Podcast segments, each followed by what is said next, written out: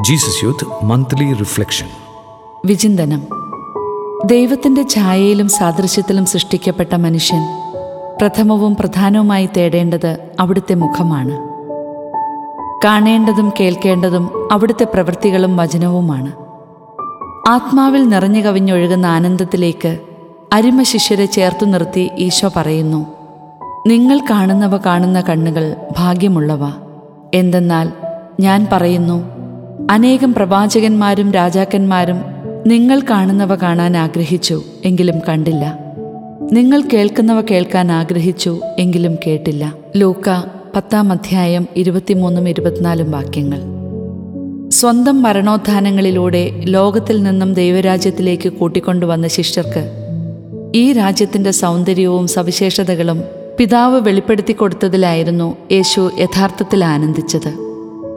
മങ്ങിയ പ്രഭാത വെളിച്ചത്തിൽ അകലെ തീരത്ത് നിൽക്കുന്ന രൂപം കണ്ട് അത് കർത്താവാണ് എന്ന് യോഹന്നാൻ വിളിച്ചു പറഞ്ഞത് ഈ ആന്തരിക വെളിച്ചത്താലാണ്. യോഹന്നാൻ ഇരുപത്തിയൊന്നാം അധ്യായം ഏഴാം വാക്യം. പഴുപ്പും ചലവും പൊട്ടിയൊലിച്ച് പുഴുവരിക്കുന്ന വ്രണങ്ങളുള്ള കുഷ്ഠരോഗിയെ കണ്ടപ്പോൾ ഇത് കർത്താവെന്ന് മദർ ഹൃദയത്തിൽ മന്ത്രിച്ചതും ഇതേ ബോധ്യത്താലാണ്. എന്റെ പ്രാർത്ഥന ജാഗ്രതയും ശ്രദ്ധയുമാണ്. ഹൃദയാനന്ദത്തോടെ നിശബ്ദതയിൽ രഹസ്യമായി ദൈവത്തോട് സദാ സംസാരിക്കുകയും അവിടുന്ന് പറയുന്നത് കേൾക്കുകയും ചെയ്യുന്നു എന്ന് ആശ്രമത്തിലെ കുശിനിപ്പണിക്കിടയിലും ബ്രദർ ലോറൻസ് പറയുന്നു. വഴിയൊരുക്കാൻ മുൻപേ പോയ ഇത്തരം വിശുദ്ധരോടൊപ്പമാവട്ടെ ഇനിയുള്ള ആത്മീയയാത്ര സദാ ദൈവാവബോധത്തിലായിരിക്കുന്നതിന് ലളിതവും കൃത്യവുമായ ചില വഴികൾ അവർ തുറന്നു തരുന്നു. ആന്തരിക സാന്നിധ്യം. നിശബ്ദതയുടെ ആഴങ്ങളിൽ ചില ഉൾക്കാഴ്ചകളും മാർഗനിർദ്ദേശങ്ങളും തിരുത്തലുകളും ലഭിക്കുമ്പോൾ തോന്നാറില്ലേ? അത് കർത്താവാണെന്ന്. തന്നിൽ വിശ്വസിക്കുന്നവന്റെ ഹൃദയത്തിൽ ദൈവപിതാവിനോടൊത്ത് വാസമുറപ്പിക്കുമെന്ന് യേശു വാക്ക് തന്നിട്ടുണ്ട്. യോഹന്നാൻ പതിനാല് ഇരുപത്തിമൂന്ന്. ഈ സാന്നിധ്യത്തിലുള്ള ലളിതവും ഹൃദയപൂർവവുമായ സംസാരവും കേൾവിയും വ്യക്തിപരമായ പ്രാർത്ഥനയാവുന്നു. ഈ അവബോധം ജീവിതത്തിന്റെ വിഭിന്ന സാഹചര്യങ്ങളിൽ ക്രിസ്തു സാന്നിധ്യം ഉള്ളിലുണർത്തുകയും അവിടുത്തെ വഴി തേടുവാൻ സഹായിക്കുകയും ചെയ്യുന്നു. അത് യേശു ക്രിസ്തു നമ്മിലുണ്ടെന്നുള്ള ബോധ്യമാണ്. രണ്ട് കോറിന്തോസ് പതിമൂന്ന് അഞ്ച്. ദിവ്യകാരുണ്യ സാന്നിധ്യം.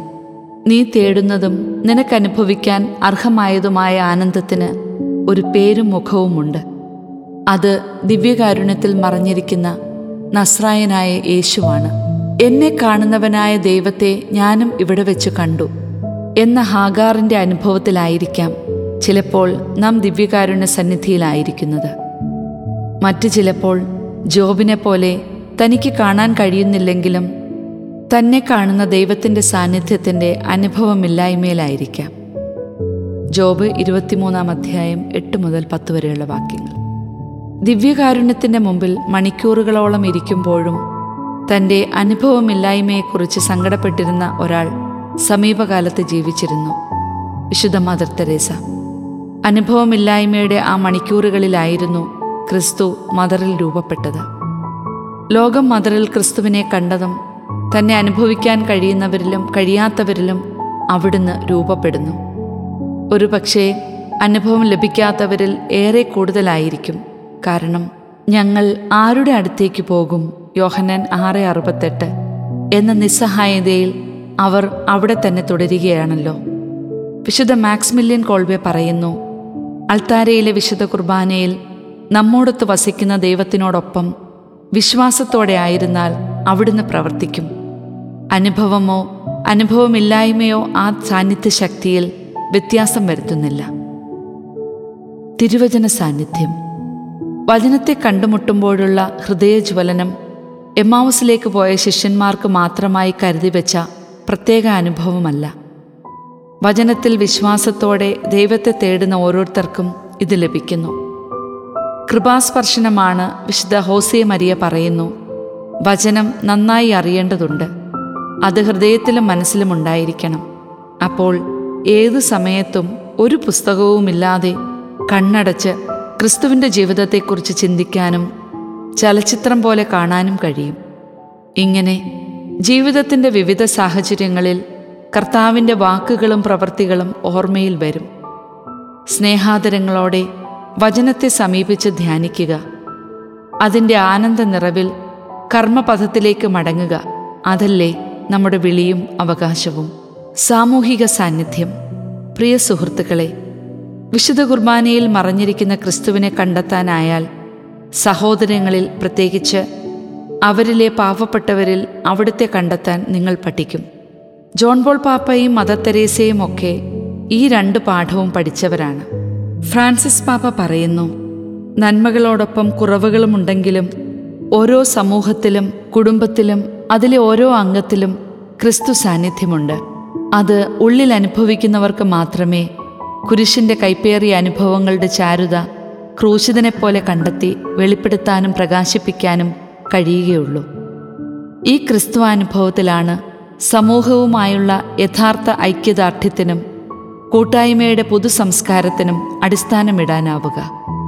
പ്രകൃതി സാന്നിധ്യം പ്രകൃതി സൃഷ്ടാവിന്റെ മഹത്വം വിളിച്ചോതുന്നു.